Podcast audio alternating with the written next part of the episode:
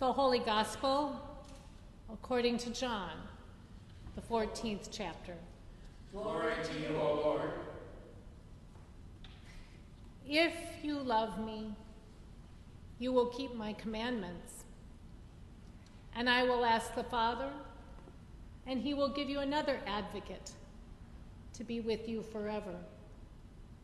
This is the Spirit of truth, whom the world cannot receive, because it neither sees the Spirit nor knows the Spirit. You know the Spirit, because the Spirit abides with you, and the Spirit will be in you. I will not leave you orphaned. I am coming to you. In a little while, the world will no longer see me, but you will see me because I live. You also will live. On that day, you will know that I am in my Father, and you in me, and I in you. They who have my commandments and keep them are those who love me, and those who love me will be loved by my Father, and I will love them and reveal myself to them. The Gospel of the Lord. Praise, to you, O Christ. Let us pray. Spirit of God, speak to us. Spirit of God, sigh for us. Spirit of God, abide in us.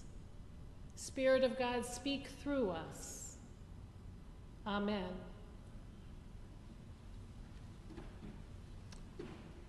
Tony, my late husband, was often gone. He traveled the United States, increasing his therapeutic skills, working with trauma survivors, and training other clinicians. When home, Tony worked hard and sometimes long hours running a business and healing people's pain. Over time, he developed a saying, a string of words assuring our two sons and me of his continued connection to us during these times of absence. The sentence, always delivered with a wide smile, and two hands placed on his chest, and his voice rising in sing song pitch, went something like this. You are always in my heart. Good words. Words with staying power. Sticky words adhering to our hearts like a kiss or an embrace. Living with me now in Tony's earthly absence. Often repeated in my head when needing reassurance aloud when our sons crave reminding of their dad's ongoing love. You are always in my heart means to us that he is still with us in ways we cannot fully understand, yet with us still as we continue the work of being human and being God's people here on earth without him.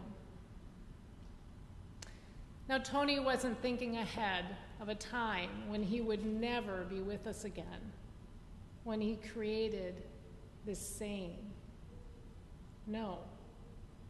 He didn't plan on leaving us anytime soon. But he did. And his love, delivered so often in actions and words, is planted in us assuring me daily of love's powerful promise. Love given always promises more love grown.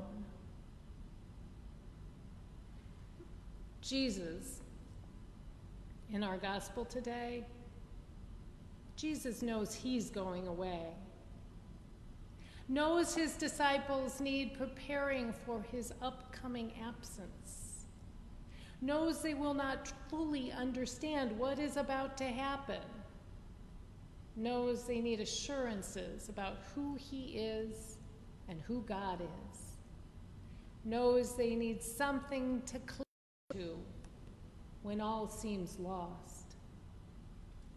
So Jesus talks and talks and talks.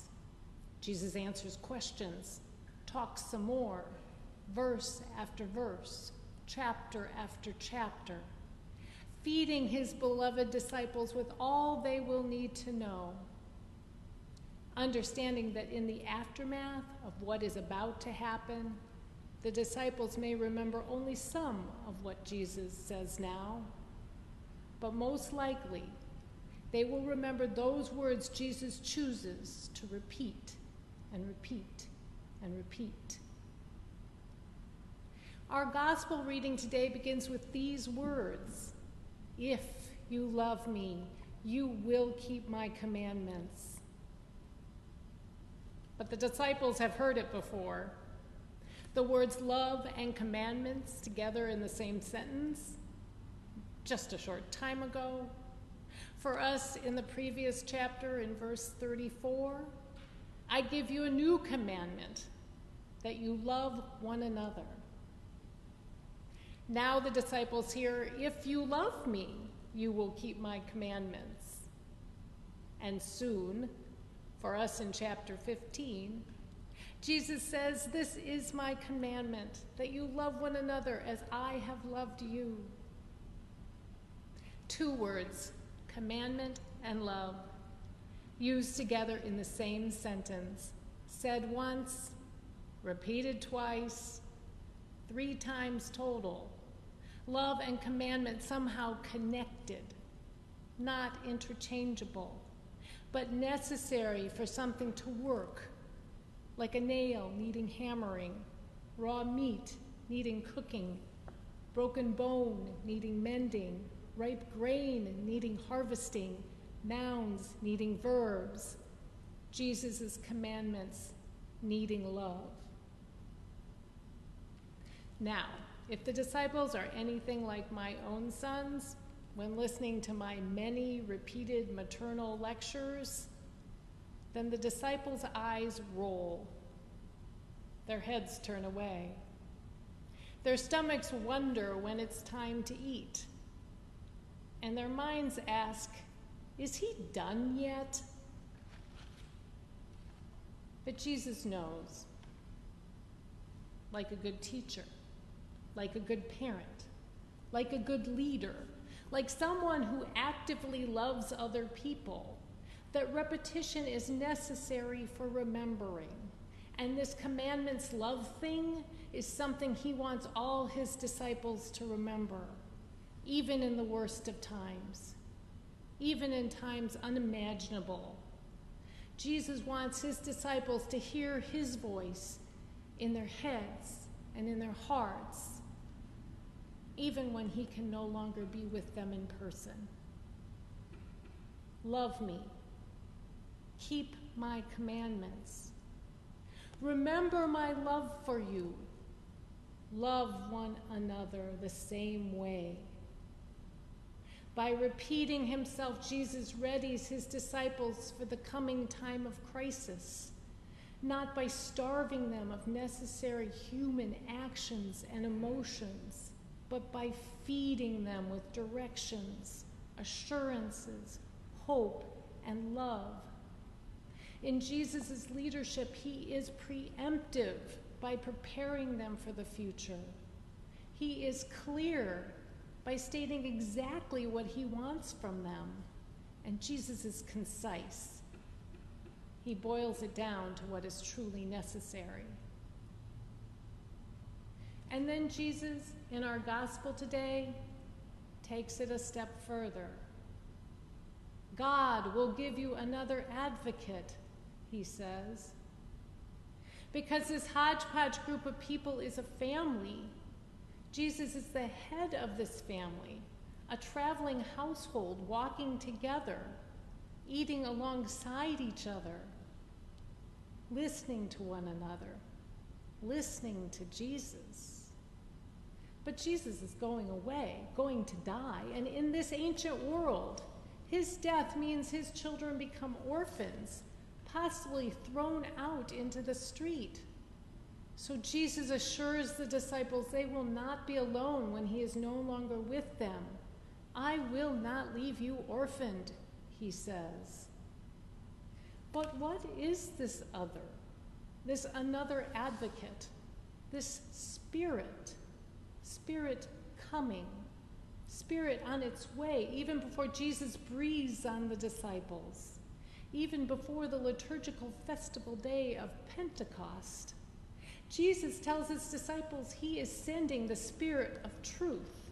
Truth meaning God, God's presence, God's promise, God's love, intermingling among the disciples, surrounding them, living in the disciples, assuring them they are never alone and they can continue to love Jesus, keep Jesus' commandments, and love others an assurance Jesus wants his disciples to hear, an assurance Jesus wants us to hear now, during this time of uncertainty, grief, and confusion.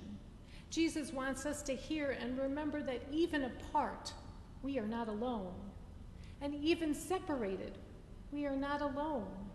Even isolated, we are not alone. Even scared, we are not alone even confused about the future.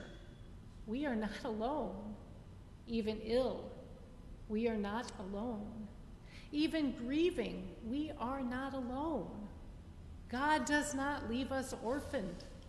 God is always with us. God is God of promise, ever present, always loving, giving grace. after speaking at my late husband's funeral. Our friend here at Gloria Dei, Brother Paul Werger, our friend we lost this week too soon to COVID 19, approached me. I was still stunned by what had happened, shaking from lack of food and sleep and what would become PTSD unsure of what to do or what was expected of me now as a sudden widow? Paul approached me with a small smile on his face, and he put his hand on my arm, and he said, You're gonna do just fine, kiddo. Traumatic memory is a tricky thing. What Paul fully meant, I don't know. But what it felt like to me then and now is that Paul saw something in me that day, something greater than my shock and grief, something greater than the trauma which had happened to my sons and me. I like to think that what Paul saw was God's Spirit in me surrounding us, alive, living, leading us toward resiliency, toward continued life, toward what we needed to remember about loving each other, and into what God writes on our hearts I am always with you. Sometimes like now. It's hard to remember the Holy Spirit is with each and every one of us, walking with us, gathering us together as only God can do, gathering us together, asking us to focus on Jesus' commandment to love, asking us to focus on this love instead of human made and perpetuated confusion, asking us to remember Jesus' preemptive, clear, and concise leadership. Leadership that prepared the disciples for surviving trauma and crisis. Leadership which grew the disciples' resiliency through Jesus' teaching, feeding, healing, and saving. Resiliency, ensuring the disciples would eventually thrive despite what is going to happen soon in the worst possible way to Jesus. Jesus then and now assures us of God's continued presence. God remains in us through the Holy Spirit forever. God still feeds us with living water, still teaches us through God's word, still heals us with love. God remains. God remains in our hearts, in our minds, in our souls, in our thoughts, in our actions. God remains grounding us in love. God remains allowing us to love. Love, a commandment, a gift, and an action. If you love me, Jesus says, then love God, love others, love yourself, love each other, keep loving. Assured by Jesus that the Holy Spirit never leaves. The Holy Spirit is with us, in us, always, and forever. Amen.